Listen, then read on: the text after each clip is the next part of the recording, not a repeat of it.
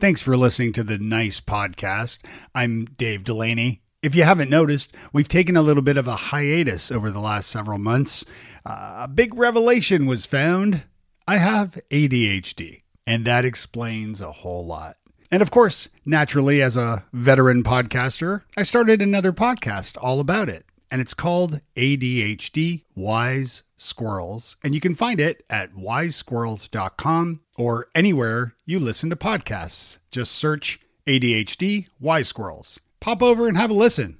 Let me know what you think. Thanks. My dad works in B2B marketing, but I never really knew what that meant. Then one day, my dad came by my school for career day and told everyone in my class he was a big MQL man. Then he just kept saying things like, the more MQLs, the better, over and over. My friends still laugh at me to this day. I think it means marketing qualified lead. One thing's for sure I'll be known as the MQL man's kid for the rest of my days. Why couldn't you just be a fireman or a lawyer? Why? You ruined my life, Dad. Not everyone gets B2B, but LinkedIn has the people who do. And with ads on LinkedIn, you'll be able to reach people based on job title, industry, likelihood to buy, and more. Start converting your B2B audience into high quality leads today. We'll even give you a $100 credit on your next ad campaign. Go to linkedin.com slash MPN to claim your credit. That's linkedin.com slash MPN. Terms and conditions apply. LinkedIn, the place to be, to be. The biggest mistake I think that people often make is rather than using humor and then getting reprimanded for it, they often have this huge fear of ever using it at all, so they don't, and they mm. go through an entire career being bored or being miserable or being stressed out because of a potential fear of what may come if they show a little bit of personality, if they show a little bit of humor. Nice. Nice. Nice. Nice. Nice. Nice. Nice. Nice with Dave Delaney. Welcome to the Nice Podcast about communication, collaboration, and becoming better leaders. I'm your host, Dave Delaney from FutureForth.com, where we retain we teach you to retain talent and improve culture and communication so you have happier, more connected teams. Today I'm speaking with Andrew Tarvin. Andrew teaches people how to use humor to achieve better business results. He has partnered with a few organizations you've never heard of, like IBM, NASA, the FBI uh, to solve human challenges with humor solutions. Drew, welcome to Nice. Thanks for being here. Absolutely. Thank you so much for having me. Yes. Is, that's a fun way to, to say that. It's a, such a great brand name, but it's like, welcome to Nice. Yeah. Like, I feel good. I feel warm. just, just, with you saying that. Yeah, that's kind of that's kind of what I'm shooting for. You know, make it make it friendly. You know, that's that's why we're here. But yeah, no, I've been looking looking forward to, to talk to you. So the first thing I always I always begin these things by asking the same question, which is, what is the nicest thing someone has done for you recently? Oh, what is the nicest thing? Um, well, my wife married me. That was very nice of her. Um, although that was a couple years ago now. Yeah, that doesn't um, count. It's not recent. Yeah, yeah not not recent enough. Uh, let's see what uh, I imagine something's got to happen this weekend. Um, some neighbors of ours very kindly uh, introduced us to a new uh, German bakery here in Panama. Uh, ah. And so they not only were like, because my wife is German, yeah. and um, they not only introduced it in terms of like thought of us when they found that found the bakery. They also brought us some of uh, some baked goods from the bakery so that we could you know experience them ourselves uh, right away. And my my German wife gives German approval of the German bakery, so it was very kind of them to think of us and also to go the extra step and bring us something. Yeah, that's awesome. Is there a big German uh, expat community in Panama? I don't think so. As far as I know, there's only this bakery and like a German restaurant in terms of like actual built up stuff. And then huh. I, it, we've run into a few Germans. My my wife is very attuned at picking up the the accent or hearing. She'll be like, "Wait, I think I just heard a German word spoken." And it'll be like two miles away, but she'll be or maybe three point four kilometers away, and she'll be able to like spot it. Uh, she's pretty good at that. Because I mean, I guess I think whenever you're not around your normal language, you you're more attuned to it. Like that happens to me when traveling. It's like, wait. I think someone just said some American English, which is different. Like, okay, I can go talk to some Americans if I want. Yeah, I get excited. I get excited too when like when I hear someone talking about like Canada or or something like that. Every time I actually every time I'm driving in Nashville and I see a Canadian license plate, I like instantly get like really animated and I want to like wave to them and, and of course like I'm just some crazy person driving next to them. Like they have no idea who I am, but I'm really excited. I'm like, "Hey, I'm from Canada." you know. I do. Great. I, I do this. I do Freak. that with with people from Ohio, especially people wearing Ohio State gear because I went to Ohio State. Right. Uh, and then it always takes me like a day when I go back to Ohio. Like I'll be on on high alert constantly. Like, I'm like that person's wearing Ohio State, and that person's wearing. It's like, oh right, I'm back in Ohio. Um, I'm so rarely back in Ohio that I forget about it. But it it gets excited. I think I don't know. It's it's that uh, you know that the familiarity, that that fun connection that you're like, I have something in common with this person. We could be friends maybe if we wanted to. Right, right. Does your wife go crazy when she visits or has she visited Ohio with you and real and then like seen the quality of the roads, the interstate in Ohio versus like the German Autobahn?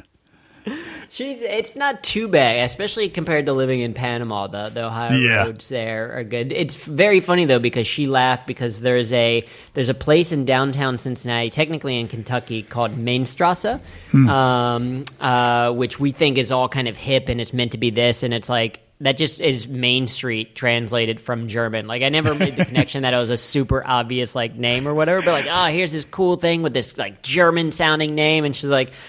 Strasse? That's what's that's what German sounding is a street? Okay. All right, get excited, I guess. You're like, yes. Oh man, that's funny. That's funny. Yeah, no, we do. Well, we do the annual pilgrimage to Toronto from Nashville, uh, and so we we always go through Ohio. And for some reason, the interstate there is always under construction. But I'm hoping. Oh, that's True. I'm hoping they wind it down soon. I, I feel like No, it's I I lived there for 24 consecutive years and yes, something was always under construction. Highway. crazy, man. It's crazy. Um, so tell me a little bit about, uh, you know, we're here to talk about humor uh, that works, preferably. Um, so let's talk about that. Talk about that. Like how, like, what do you do? Uh, what do you do, Drew? What is your job? What is it that I do? Uh, according to my niece, it's a whole lot of blah blah blah. Uh, she, uh, uh, we were. I did an event in Germany, and afterwards, in her, it was near her hometown, uh, my wife's hometown, and so her uh, nieces came and saw it, and they popped up on stage after I was speaking and just wandered around the stage, going blah blah blah blah blah blah. So it's a whole lot of blah blah blah. But in the blah blah blah, what I'm helping organizations and individuals do is ultimately find ways to be more effective in the workplace. So whether that is you know improving communication skills, strengthening leadership skills, uh, managing stress a little bit be- better, building more resilience, etc. Uh, some of these quote unquote soft skills, but the angle or the way that I I approach that is is through a combination of engineering. So like what works, what does the research say, and what's the most efficient way to get some of these things done, and then combined with humor because uh, when we turns out when we make things fun they are more likely to get done. And so humor is kind of that angle to like, okay, bring a little bit of levity, bring a little bit of joy into the way that we work so that we can achieve, you know, that resilience or stress management or communication skills, etc. So when a leader, so like, run me through sort of a, a typical like client scenario, like you know, uh, working with let's say the FBI. By the way, every time I say FBI or I hear FBI, uh, did you ever follow Ali G? Uh, I never really followed super closely, but Okay. certainly familiar. Yeah, yeah. So it was uh, it was one of uh, Sacha Baron, Baron Cohen, uh, Cohen. I almost said Cohen. Uh, Cohen's early uh, characters named Ali G, and he had a show, and uh, he did one where he went to FBI, and every time he interviews them, he's like FBI. Um, and so every time I hear FBI, I think FBI, but I have digressed. so tell me a little bit about like the FBI. Like, what was that engagement like? Yeah, it was. Well, cer- it first of all, it was the most intimidating speech I've ever given. I can imagine. Uh, yeah. The only time that I've spoken where 90% of the room was armed. Hmm. Uh, you know, like everyone has a, a gun on their hip. So I'm like, if this doesn't go well, this may not go well. Wow. Um, but that that level of intimidation, because I'll, I'll admit, like when I first got the email from the FBI, uh, it was not too long after my TEDx talk had come out. and it was just like your TEDx talk was the subject line. And I was like, oh no, like, did, did I use like a copyrighted image in my presentation and now the FBI is after me? What's going on? Oh, gosh. Uh, and it turns out that uh, an agent, uh, special agent, had seen the, the TEDx talk and made him laugh. He shared it with a few other agents. They also laughed. And he wanted to, to bring me in, not, uh, not to arrest me, but to bring me in in the sense to, you know, one of the things that they have to do, particularly the, with this group, is to the Office of Private Sector has to build these relationships with non criminals, right? It's it's about building awareness and and uh, relationships with people so that you can educate them, so that you know hopefully you're you're preventative as opposed to uh, you know always responding to things, but.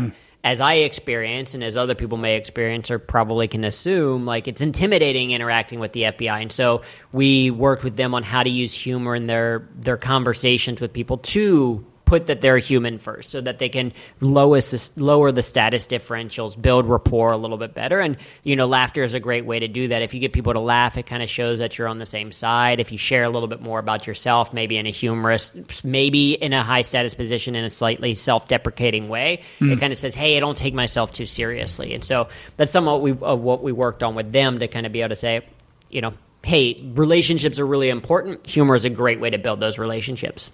Yeah, no, that's fantastic. I love I love that. I think I think that's such a good a good way to to engage and, and use humor to to improve that. Because yeah, to your point, I mean, you know, I've written uh, blog posts uh, about and, and talked about fear, like fearing management or fearing leadership, and how if you, you know, oftentimes communication breaks breaks down at work because we're fearful of our managers or leadership team, and so uh, for that reason we don't, you know, engage them. And so in a in a similar sort of way, I mean, you're with the FBI, you're making them more approachable too. So I, I love that. Have you found that that that happens in other companies, like when you're doing leadership type work? Oh, certainly. I mean, I think anytime you have a status differential for whatever reason, humor can be a great way to kind of diffuse that or even the playing field. Because part of you know part of what we're training on and what humor does is humanize the people that you're working with.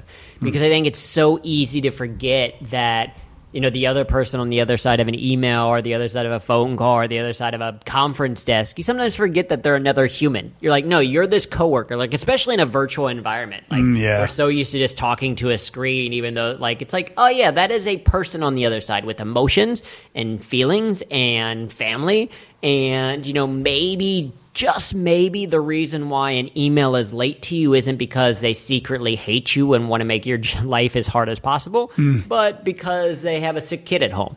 Or because they're dealing with, uh, you know, helping to take care of an elderly parent, or they're stressed out for whatever reason. And so, humor reminds us a little bit of that humanity. And then also, just when you have that stronger relationship, they've done studies of like you're more likely to solve problems and you're able to to get more done and you're also going to enjoy your work more etc and so humor is just that one you know one avenue into it. It's not the only way. Mm. um, but what we joke about is you know it's the most fun way you could say, okay, well, we're going to lock you into a room and you're going to become closer together because you're going to, you know, be here for 24 hours straight and have to, you know, do everything together in this one room. Well, yeah, you're probably going to be closer together. You might hate each other more afterwards, or you could like laugh a little bit more. And that seems like it's going to be more fun.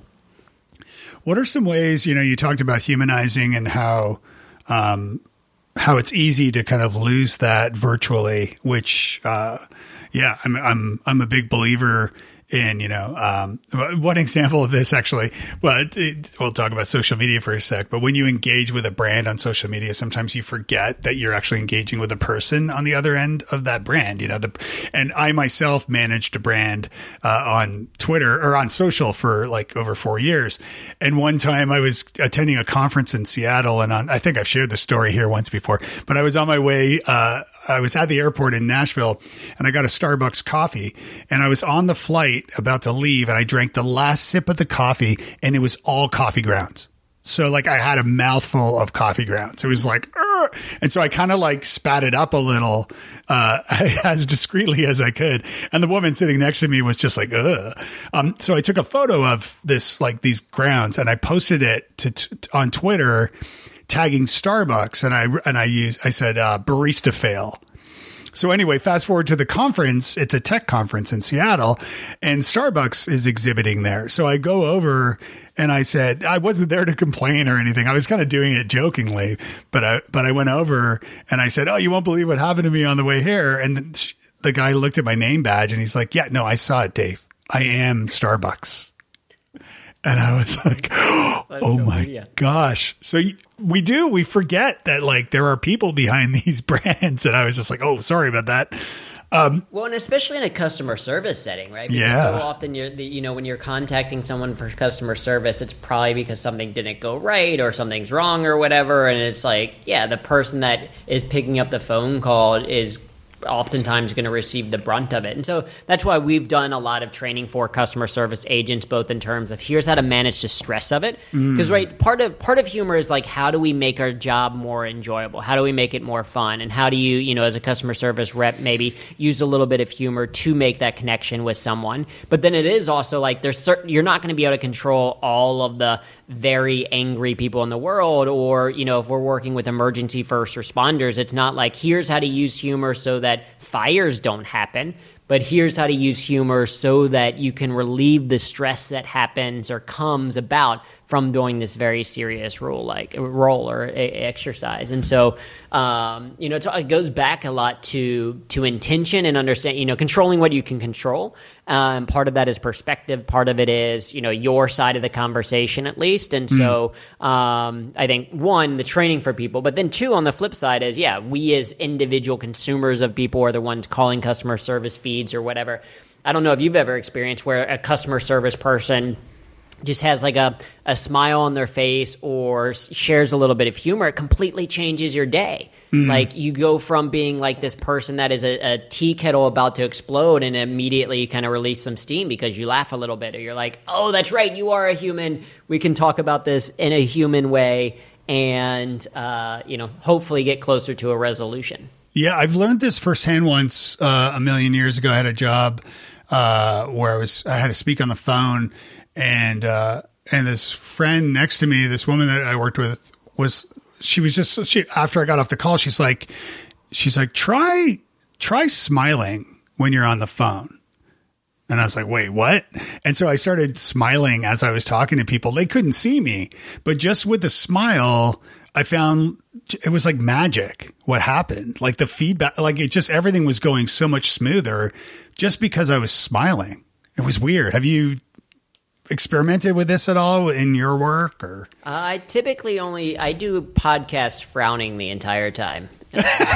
Uh, no i think i think it's great advice. Well because part of it is you know the mood that you have impacts the mood of so many people. In fact they've done studies around this. Uh, there's an interesting study that they did where they compared the amount of happiness that you would achieve if you got a $5,000 raise, uh, yeah. not raise, but $5,000 bonus, or if essentially a stranger was happy. And so it's like, okay, which one is more likely to make you happier? Is it a $5,000 bonus or is it a stranger being happy? Hmm. And it's not a complete stranger, but it's a stranger in the sense that it's a friend of a friend of a friend. So you may not know that person, but a friend of a friend of a friend. What's going to make you more happy? And statistically, the friend of a friend of a friend was like 2% more likely to make you happy, whereas a $5,000 raise was only like 1%. I don't remember the exact numbers, but yeah. if it was a friend of a friend that was happy, then that increase the chance of you being happier was like 5%. And if it was a direct direct fend, it was like 10% that you're likely to be happy. And again, those numbers I think are wrong, but the overall idea is yeah. that, you know, what they found is that moods spread through groups, like they ripple essentially. And I think people listening will probably recognize that. Sometimes you can have been, be having an amazing day, and then for whatever reason, you have an interaction with that one coworker that's always a bit of a curmudgeon, and it brings you down mm. or vice versa. There's that person that like you know, hey, you're not having a great day, but then that person that always smiles at you uh, at you on the subway, or you know, the one friend that you really enjoy having that one meeting with. Like it can change your day, and that's what you know you can be that that source of you know humor. Humor can be that that person that kind of kickstarts the the mood of people, and it can change entire cultures. You know, starting with a single person, it's incredible. Yeah, I love that. Like just just being able to to spread a little a little humor, a little a little warmth, a little humanity, as you mentioned earlier, I think is a is a huge huge step. Um, your TEDx talk is awesome. First of all, I, I, I thought it was it was so great. Tell me about tell me about that. How was it conceived and and kind of uh, yeah, just how it all came together. Yeah, I mean, it, so the, the TEDx talk, the focus is on the skill of humor, and uh, it was done at te- uh, Texas A&M, the second one. So I have two, one at Ohio State, one at Texas A&M. And Yeah. the second one came about because uh, my brother is a professor at Texas A&M, and I would go down and guest teach his classes once a semester just because it's like, you know, excuse for me to go and see him or if I'm passing through or if I'm going anywhere kind of close in Texas, I'll, you know, like, hey, let me swing through, I'll guest teach class, etc. And uh, one of his students really enjoyed the guest lecture because I talked about humor and how it applies to like improv and how it applies to public speaking skills or I talk about how humor and it applies to leadership and conflict resolution or whatever. And and so they a student of his recommended me for the um, the talk. And so when talking with them, I gave them a couple of options of like, these are ideas I think are worth spreading. And one of them is that humor is a skill, which means it can be learned. And they're like, well, that's very different than what we're we're accustomed to hearing. We think of humor as being this thing that you, you're either you're you either have it or you don't. You're either quote unquote naturally funny, or you're like the rest of us and you make bad puns every now and then, but you you know you can't learn to be funny. And I am living proof that you can in fact learn to be funny. And so the idea was like, okay, as an engineer. I'm used to breaking things down and seeing, you know, what are the actual steps and uh, how do you take something that's a little bit maybe muddy or murky and, and make it a little bit more clear. And so that's what we did with the, you know, humor. It's these kind of three core ideas, three stages or whatever. And um, no, and, and we got very lucky that uh, one I had a lot of fun delivering it. The audience had a lot of fun listening to it, a lot of laughter, and uh, and since then it, it didn't go, it didn't, it wasn't popular right away. It took time, but over time it, it's you know become quote unquote somewhat viral. I guess I think sitting at uh, close to 13 million views at this point. Yeah, it's it's yeah, it's amazing. Uh, reminds me, I should do a TED talk. Uh, tell so, and and as you mentioned, you, you- and you mentioned in your talk too. You started out as an engineer, um, and and even I guess younger, not probably not the funniest guy, right? So, like, tell me, uh, or correct me if I'm wrong, but how did how did how and why did you explore humor? And, and make that a core part of, or not just part, but really your core business. Well, I, I started doing improv and stand up at Ohio State. So I went to the Ohio State University, got a degree in computer science and engineering, and then while there, started doing improv and stand up. And I did not start doing improv and stand up because I was like, you know who's funny? Uh, me. Right. Uh, you know who should listen to me? Strangers. Like I was not that person watching Whose Line Is It Anyway and be like, could totally do that. Or I never. It wasn't. I was not that person that like saw stand up comedy. and was like, I could, could totally do that. I was the opposite of that. My dad works in B2B marketing, but I never really knew what that meant. Then one day, my dad came by my school for career day and told everyone in my class he was a big MQL man. Then he just kept saying things like, the more MQLs, the better, over and over. My friends still laugh at me to this day. I think it means marketing qualified lead. One thing's for sure I'll be known as the MQL man's kid for the rest of my days. Why couldn't you just be a fireman or a lawyer? Why? You ruined my life, Dad.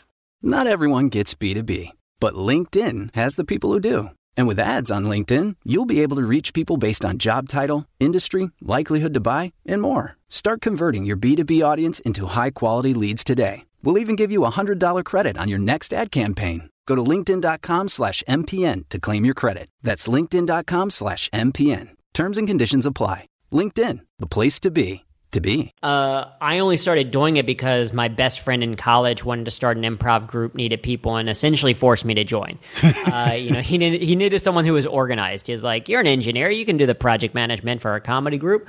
Uh, and uh, I wasn't very good to start um, because I'm a I'm very much an introvert. Was never like the super outgoing person, etc. But you know, with a lot of practice, repetition, I am an engineer, so I know how to do research in terms of like, okay, I'm going to get a bunch of books on this. I'm going to read about it. We're going to practice it a bunch.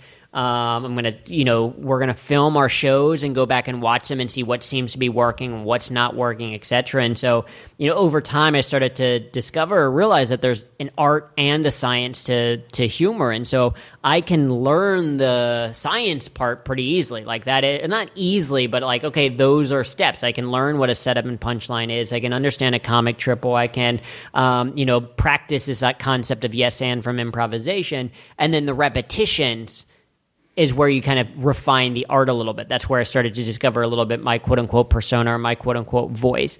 And the crazy thing is, is that while I was doing that, I started seeing better results in my schoolwork it helped me get my job. I started working at Procter and Gamble after I graduated from uh, school, and I started there with an internship. It helped me to get the internship because I was an engineer with some social capability that I'd learned through improv. Mm. Uh, it helped me better manage teams. It helped me to, you know, I did a. Uh, when I had to do my review board presentation, basically at the end of my internship, that would decide whether or not I could get a full time offer from P&G. I decided to tell the story via you know hand drawn Microsoft Paint uh, slides that I had created in Microsoft Paint, right? Just to add a little bit of humor, and it made the like the the review board laugh, and it was something different, etc. So like, it was something that made things more fun for me but also i was seeing like oh this is actually helping me. The, the, engineer like was excited because it's like this is helping me with the hardest thing i've ever had to interact with which is humans.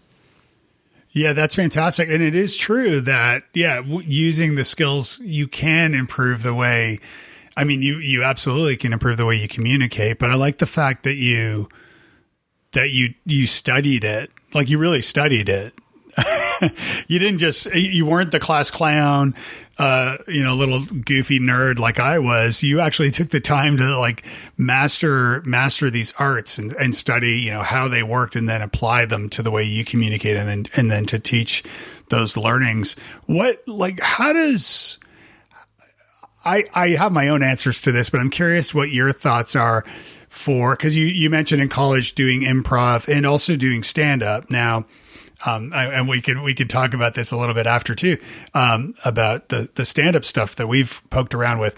But with um, you know my background is more certainly much more into improv, and improv and stand up are also two very different beasts. Um, but at the same time, they they have commonalities. Tell me a little bit about like your takeaways from studying and performing both of those, and which you prefer, and and that kind of thing. Yeah, well, I, I enjoy both of them for very different reasons, and you're right; they're very different skill sets. They're very complementary. Mm. Uh, and both are very complementary to life. Like I think improv is a is a is a thing that every human on the planet should take at least one improv class because it teaches you collaboration skills. It teaches you how to be more present in the moment. It teaches you how to be a better listener. It, tell, it teaches you how to build off of ideas a little bit more. It teaches you confidence kind of in your own self and your own ideas a little bit more. Mm. And there's so many applications outside of performance, like just in life in general around improvisation. Right. And uh, and it's a safe space to practice. I mean, for me as an introvert, someone that was more socially awkward growing up, and um, you know, like I said, always on the, the the shyer side, improv was a safe space to go and practice being a little bit more um, open to being out there a little bit more. Hmm. And stand up is similar. There's great skill sets, but stand up's more more specific about here's how to be a better public speaker. Here's how to communicate in a way that other people listen. Here's how to think and see things kind of in an interesting way. So both are incredibly valuable skill sets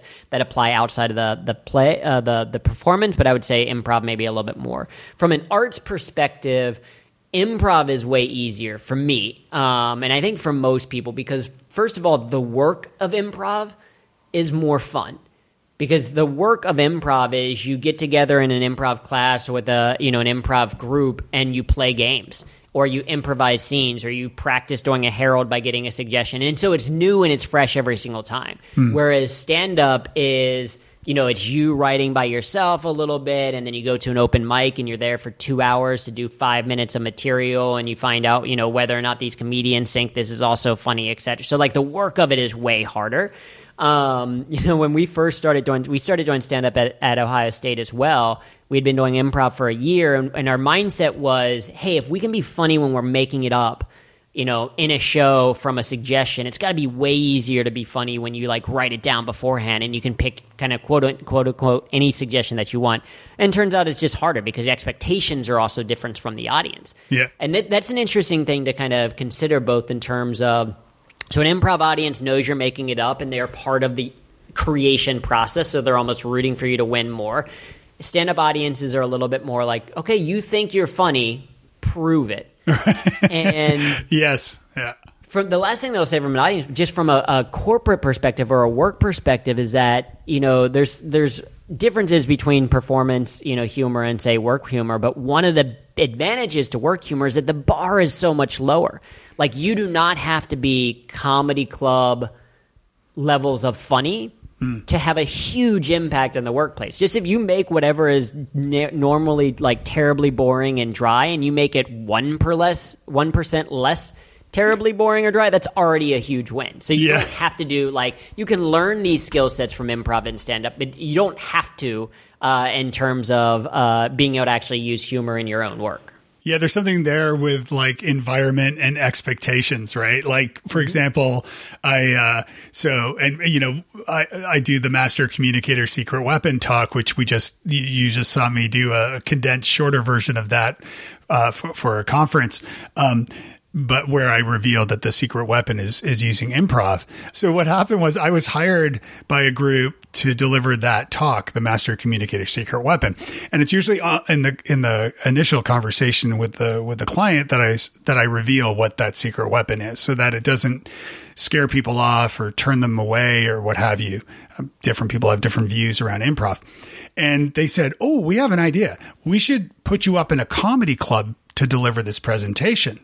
And right away, I'm thinking, oh God, no, because this is not a comedy show. And if the audience are sitting in a comedy club, they're going to expect it to be like nonstop laughs. And it's not. I mean, it's funny and it has its moments, but that talk is not, it's not a stand up set. Right.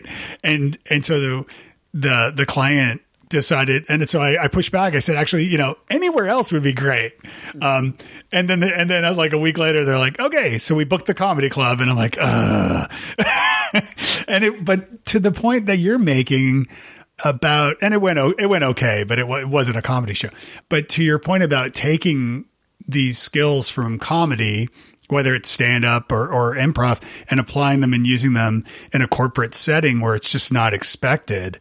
I think, yeah, to your point, I mean, it goes so much further. It does, and obviously the stakes are very different. You know, if uh, between a comedy club or an improv show in the workplace, where you know the the risk is a little bit higher, because you know typically with improv or stand up, if you say something you know inappropriate or inoffensive, well, one, you know the the bar of what you can actually say in it, you know, a, a Friday night late show is pretty much you can say almost anything, um, and people may not like your the topic that you're talking about, or people may not you know enjoy you as a comedian, but for the most part not much is going to happen. Whereas you make the wrong joke in a you know a board meeting or something like that, okay, you might lose your job or it might lead to a lawsuit, etc. And, and obviously, there's something to be said about knowing what type of appropriate is uh, uh, what type of humor is appropriate when and where, etc.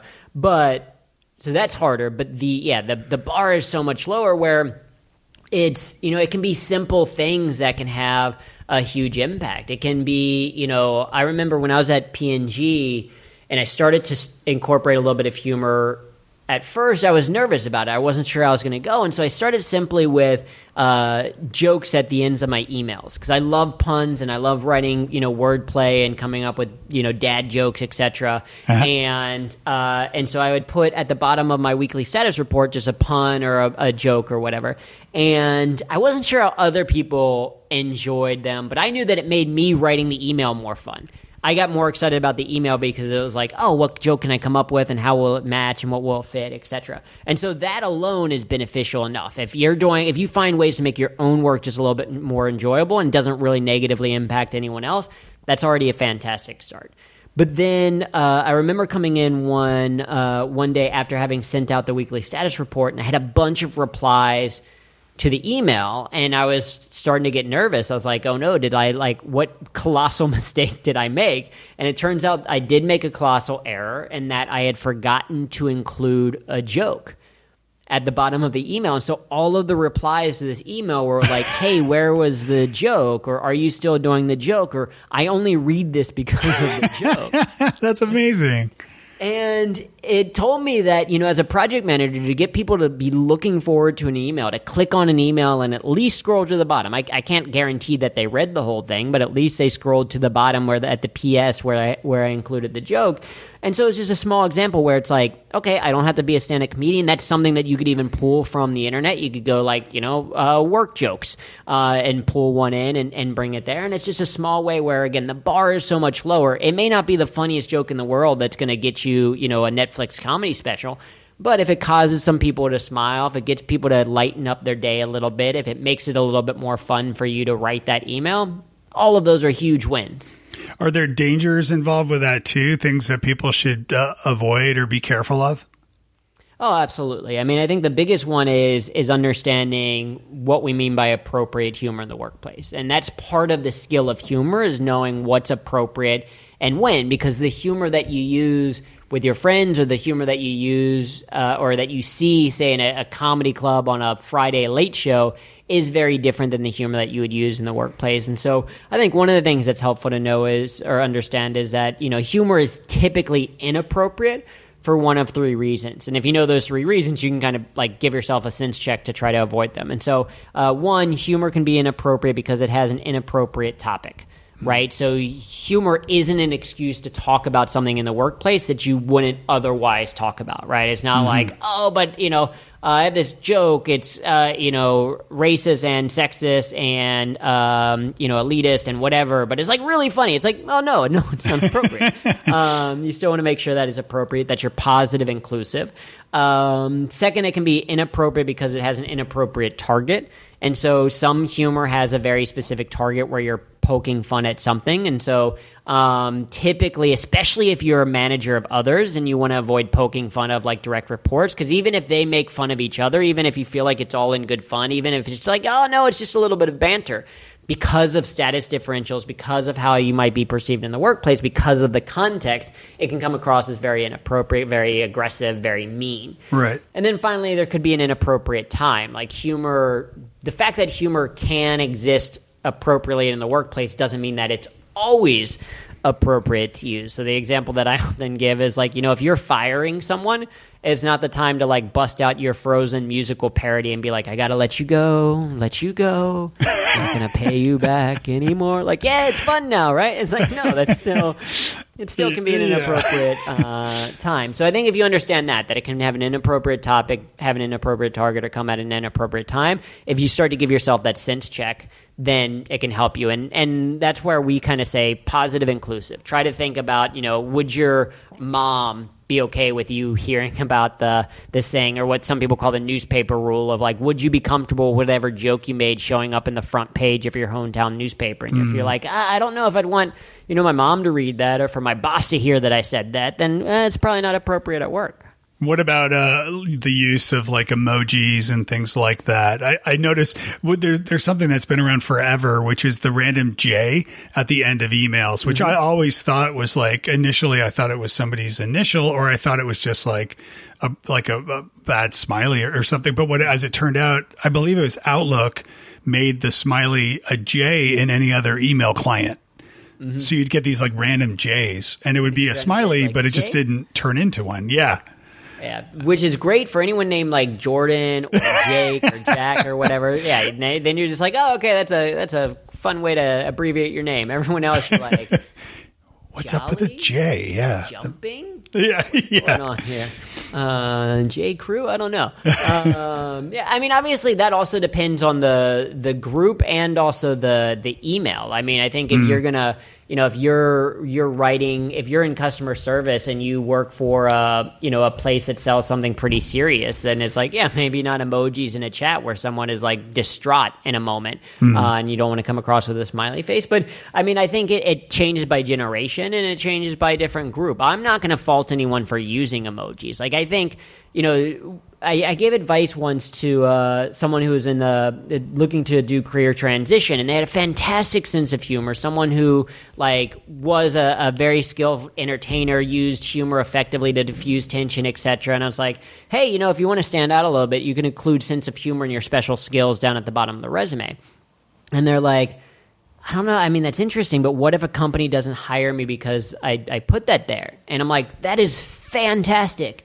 Like, at least me personally, I would not want to work at a company that wouldn't hire me simply because I chose to say I had a sense of humor in my, my resume. Yeah. Right? Like the interview process is just as much you interviewing other places. And so if if people aren't like laughing, if they're gonna be like very kind of like, nope, you can't have any personality on your resume. It's it's probably not a place that I'm going to be happy at anyway. Mm. And so I think you know that's part of it is using humor. You can find a little bit more your tribe. You can find the people that do resonate with you. And so you know if you're unsure, you can always kind of do a sense check with people. You can kind of you know uh, you know, run it by a mentor or someone in your organization, or you can always try it, you know, very slowly. Maybe you don't start with a full on like face emoji, but you do the, you know, a emoticon version of the uh, smiley face where you use a colon and a, you know, par- parentheses or whatever. Right, like, right. You can potentially start small, but, uh, you know, I think the biggest, the biggest mistake I think that people often make is rather than using humor and then getting reprimanded for it,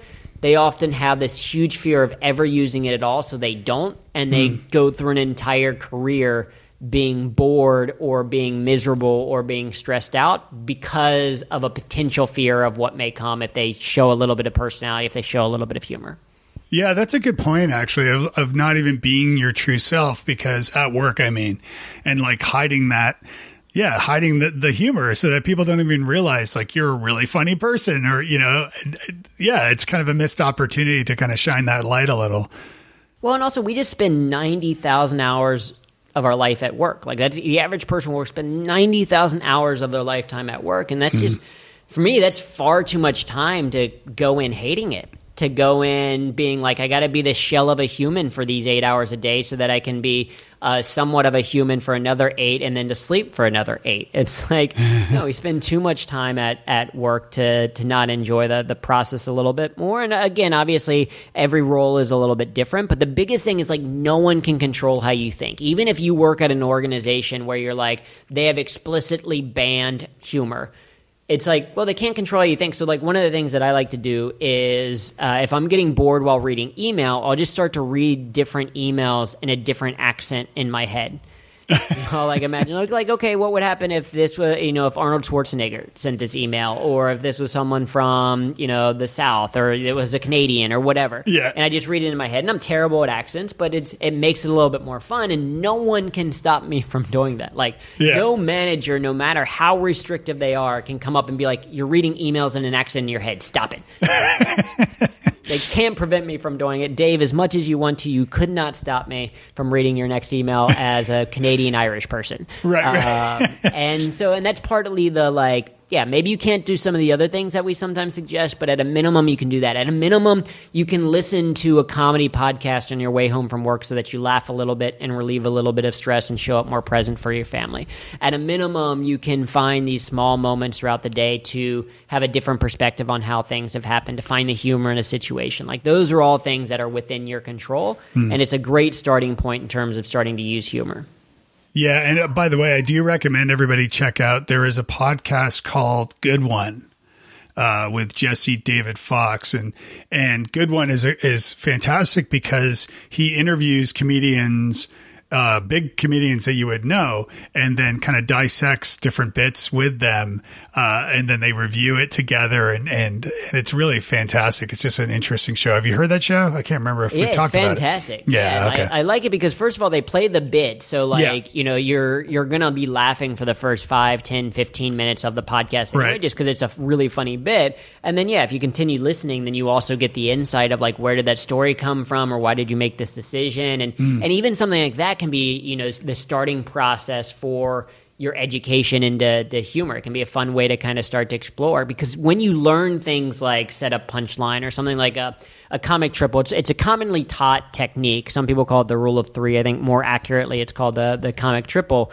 Um, once you learn it, you like, oh, I start to notice it. So, comic triple is simply a list of three things where the third thing is something a bit funny or something unexpected.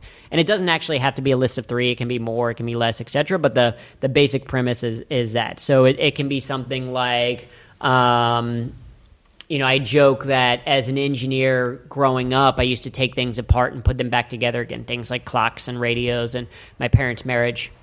I never got that one back together, right? So that's a comic Yeah. triple. The first two clocks and radios make sense. You expect I'm going to say something like computer, etc. Parents' marriage is now a little bit different, still somewhat logically makes sense.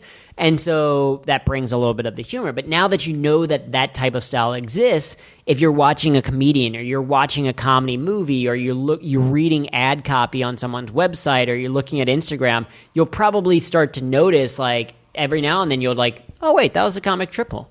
Oh, that was like a list of things, and the the last thing was kind of funny or whatever. You start to become more attuned to it in the world, which helps you to kind of observe humor a little bit more, and then you can also be a little bit more intentional yourself. You could say, okay, let's see, a comic triple. Where could I use that? Well, anytime you write a list or your LinkedIn profile, like if you're changing your headline on your LinkedIn profile, you know, you could include two things related to your role and then something unexpected. It doesn't have to be a joke, but maybe something slightly more personal. So you might say, you know, hey, I'm a, a project manager, a um, uh, you know, a certified Scrum master and an amateur tango dancer, Right. Or whatever. just that third thing is like it's just an opportunity for people to connect. They can either connect of like, hey, that's interesting. You're a project manager. What does that mean? Or what is a Scrum master? Or they could be like, tell me about this tango dancing. Like, how long have you been doing it? How amateur are you? It goes back to that like human connected thing, that reminder that you're a human. Yeah, and I love I, that is such a great tip and, and one that you helped me with too. And I did want to make sure to, to plug uh, uh, how you helped me, Drew, because so uh, and I've never I haven't actually mentioned this at all on the show, but uh, uh, several months ago I decided to try stand up comedy for the first time, uh, hitting an open mic, and then I did like six weeks, uh, six open mics in a row um, and then kind of hit a wall on the seventh, and that's a whole different story. But um, I really enjoy, and so Drew uh, kindly gave me some feedback, and you you watched uh, my four minute set because I've been recording them, and gave me some feedback, and that was one of them. And I actually came up with a joke that worked way better uh, because of that kind of the rule of three. Uh, so so yeah, so th- and then when you you came through Nashville and we got together and hit an open mic together, uh, which I learned a valuable lesson: don't do open mics on Friday nights at non comedy clubs. yeah and that i mean that is part of the interesting process of like the you know stand up is really hard in a lot of different ways and one of it is the the process they can be tough but i think if anyone listening has ever like kind of had an initial in, inkling to like maybe i kind of want to do stand up first of all i would go to an open mic in your city Yeah. uh, just go and observe once because you'll a lot of times that'll give you the courage you need because you'll see how poorly some people do and you'll be like well i'm not going to do any worse than that Yeah. uh, you know, comedian Paul Reiser once talked about like this idea that sometimes we're we're sometimes more inspired by mediocrity than we are by excellence. Because people who are excellent, like if you watch Chris Rock or Tig Notaro or you know any of these fantastic comedians out there, Ali Wong, etc., then you watch them and you're like, I could never do that. Like I'm, I can never do Trevor Noah level of stand up and the amount of accents that he does and all that kind of stuff. But it's like you can go to an open mic and you're like. Well, I'm not going to do any worse than that. So Right. I think that's it's a great way to get encouragement. It's a fun. You, I think you get a, a much more respect for the the the craft of it, mm. and also it's the hardest form of public speaking you'll ever do. So stand up is a great way. It's basically the weight room for public speaking, and it'll Yeah. help you to improve or help you get more comfortable in terms of presenting in front of boardrooms or presenting in front of patients if you're a doctor or you know whatever it is if you have a little bit of nerves when it comes to public speaking you know stand up is kind of you know put the put your feet in the fire kind of method of of going through it. Other groups you can also go through toastmasters or take an improv class but you know i think if you have any inkling to go out and and try it and you know hopefully there's people like uh, dave out there or myself in the community that will also be supportive Yeah, I, yeah, and I've I've been blogging all this stuff, and I'll happily add a link in the show notes so people can check it out. Because yeah, to the specific time that you, that you helped me out with it, because um, yeah, I actually just wrote something recently. I, I did a keynote uh, for a conference, and it was the first conference I spoke at since embarking in this stand up comedy stuff. And honestly, Drew, the energy I felt the relief. Like I was, I, I think I entitled the, the post something to do with like a keynote speaker ballerina or something. I felt like, I felt like I was doing ballet, like not ballet, but you know, like I just, it felt so great. Like I always love to speak and I always get audiences laughing. I mean, that, that comes naturally, but after spending so many nights in, you know, creepy dark places with drunk people and only four minutes and nobody knows who you are, nor do they care. And then suddenly you're speaking for an hour in front of a, you know, you have their undivided attention and they're there to see you and the client has paid you nice, nicely to fly you across the country. I felt so great. So for anybody who has to do like a presentation, maybe they're nervous about it to what you just said. I highly recommend, you know, besides rehearsing your, your speech, uh, go do some, some open mics and it'll just make the speech so much better. I guarantee it. So Oh, yeah, for sure. Well, Yeah. because I mean, it, with any practice and rep, you kind of get there. But also, there is there's something very calming about getting laughter as a speaker. Yeah. Like as soon as you get that first laugh, you ease into it. And uh, there's a, a great um, comedian and also presenter, a guy named David Nihill, who has a whole book and program on like, do you talk funny and how to add humor. And he's he's similar to me of like not a quote unquote you know, natural stand-up comedian. Always, he's always terrified of um, public speaking and stuff until he started doing stand-up. But he gives a great example. There's a, a great TED talk from Amy Cuddy on the power of body language, and so this is a body language expert talking about body language. And even with her, you see that she's kind of nervous in the TED talk, and then she gets her first laugh and she and the audience both are at ease. Like the audience is like, okay, I'm in good hands because you just made me laugh and he enjoyed it. She's like, okay, I got this laugh. I'm feeling pretty good. Like when you get that, there's it's it's very reassuring in some ways, and that's mm. the you know when I talk to people in terms of what I learned specifically from from comedy, you know, it's high level. One, it changed my perspective on the things that happened to me. It made me a lot more resilient. Made me a lot better at managing the ups and downs of life. Two, it boosted my confidence, not just in terms of public speaking or one on one conversation, but it, it boosted my confidence kind of in who I was as a person hmm. because I got validation in a sense from people of like, oh, there, you know, people do like my ideas or there is something funny about this or I can make someone laugh, etc. So I became a lot more confident. And then, you know, what we've talked about kind of at the beginning is that it just improved my results. It made me more comfortable with people. It improved my communication skills. I did better as a project manager. I did better as a, you know, a friend to people. Uh, it helped me at the time when I was, you know, dating. It, it, humor was a big part of, you know, my wife and I ultimately getting together. So it is, uh, you know, it has all of these life kind of impacts, and it, it starts with kind of this desire, this willingness to to jump in and learn this skill. Yeah, that's fantastic. Okay, I'm going to move to the lightning round really quickly uh, to be respectful of your time. So, uh, complete this sentence. Nice guys and gals finish. Uh, wherever they want to. Besides Humor That Works, which is a fantastic book. By the way, I noticed it came out April 1st. Uh, Yes, tw- that yeah. wasn't intentional. Yeah. Well done. Well, uh, besides that book, which I recommend everybody pick up, and I will include a link to, uh, what's a nice book you recommend to the nice makers listening?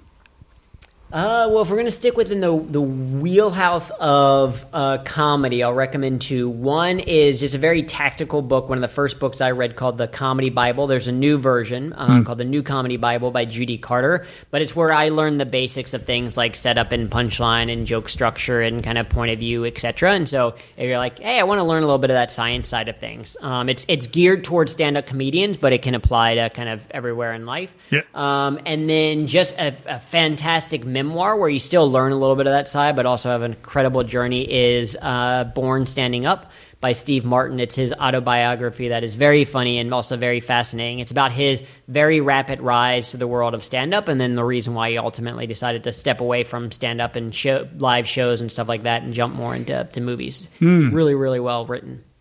Yeah, I want to check that out. Actually, I've never read that one. I just read uh, Bob. I'm a big Mr. Show fan. Of course, you know Better Call Saul. Um, Bob Odenkirk has a new book called Comedy, Comedy, Comedy, Drama, and it's uh, autobiography. It's great. So I'll plug that one too. Uh, how is Drew nice to himself?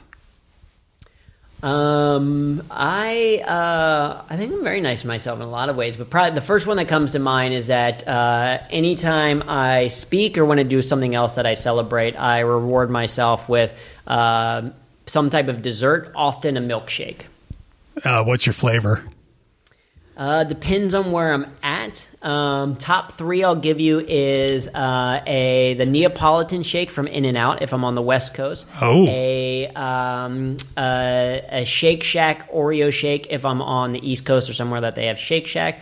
Or a particular favorite if I'm in Chicago, I will get a Portillo's chocolate cake shake where they take a piece of chocolate cake and blend it, blend it into the milkshake, and it's amazing. Oh my god! to wash to wash down the hot dog. Uh-huh. I love it. Exactly. Okay, last question. If you had a billboard, what would it say? Uh, I, it would probably say you are responsible for your own happiness. That's brilliant, Drew. Thank you so much for joining me today. And how can people get a hold of you and learn more? Yeah, well, if they're interested on the humor side of things, you can go to humorthatworks.com. There's a bunch of free resources there on learning a little bit more about humor or your specific humor style. We have also got you know information on our one-on-one coaching or group workshops or you know keynote offerings, etc. So that's humorthatworks.com. Uh, or you can connect with me directly uh, on social media. I am Drew Tarvin, D R E W T A R V as in Victor I N on all social media, including uh, not too long ago discovered that I still have a MySpace.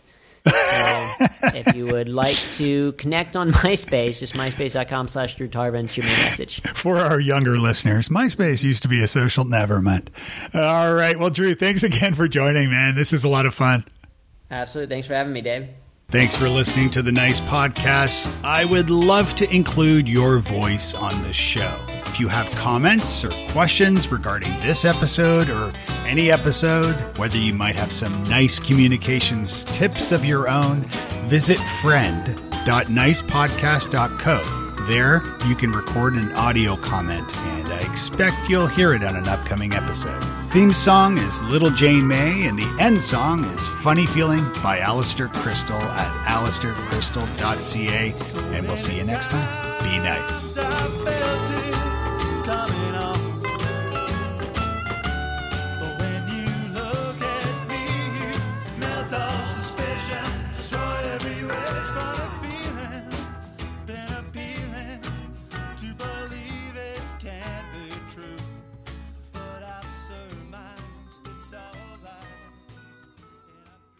You may know you're listening to this show along the Marketing Podcast Network, but did you know there are other great shows on MPN to help your business?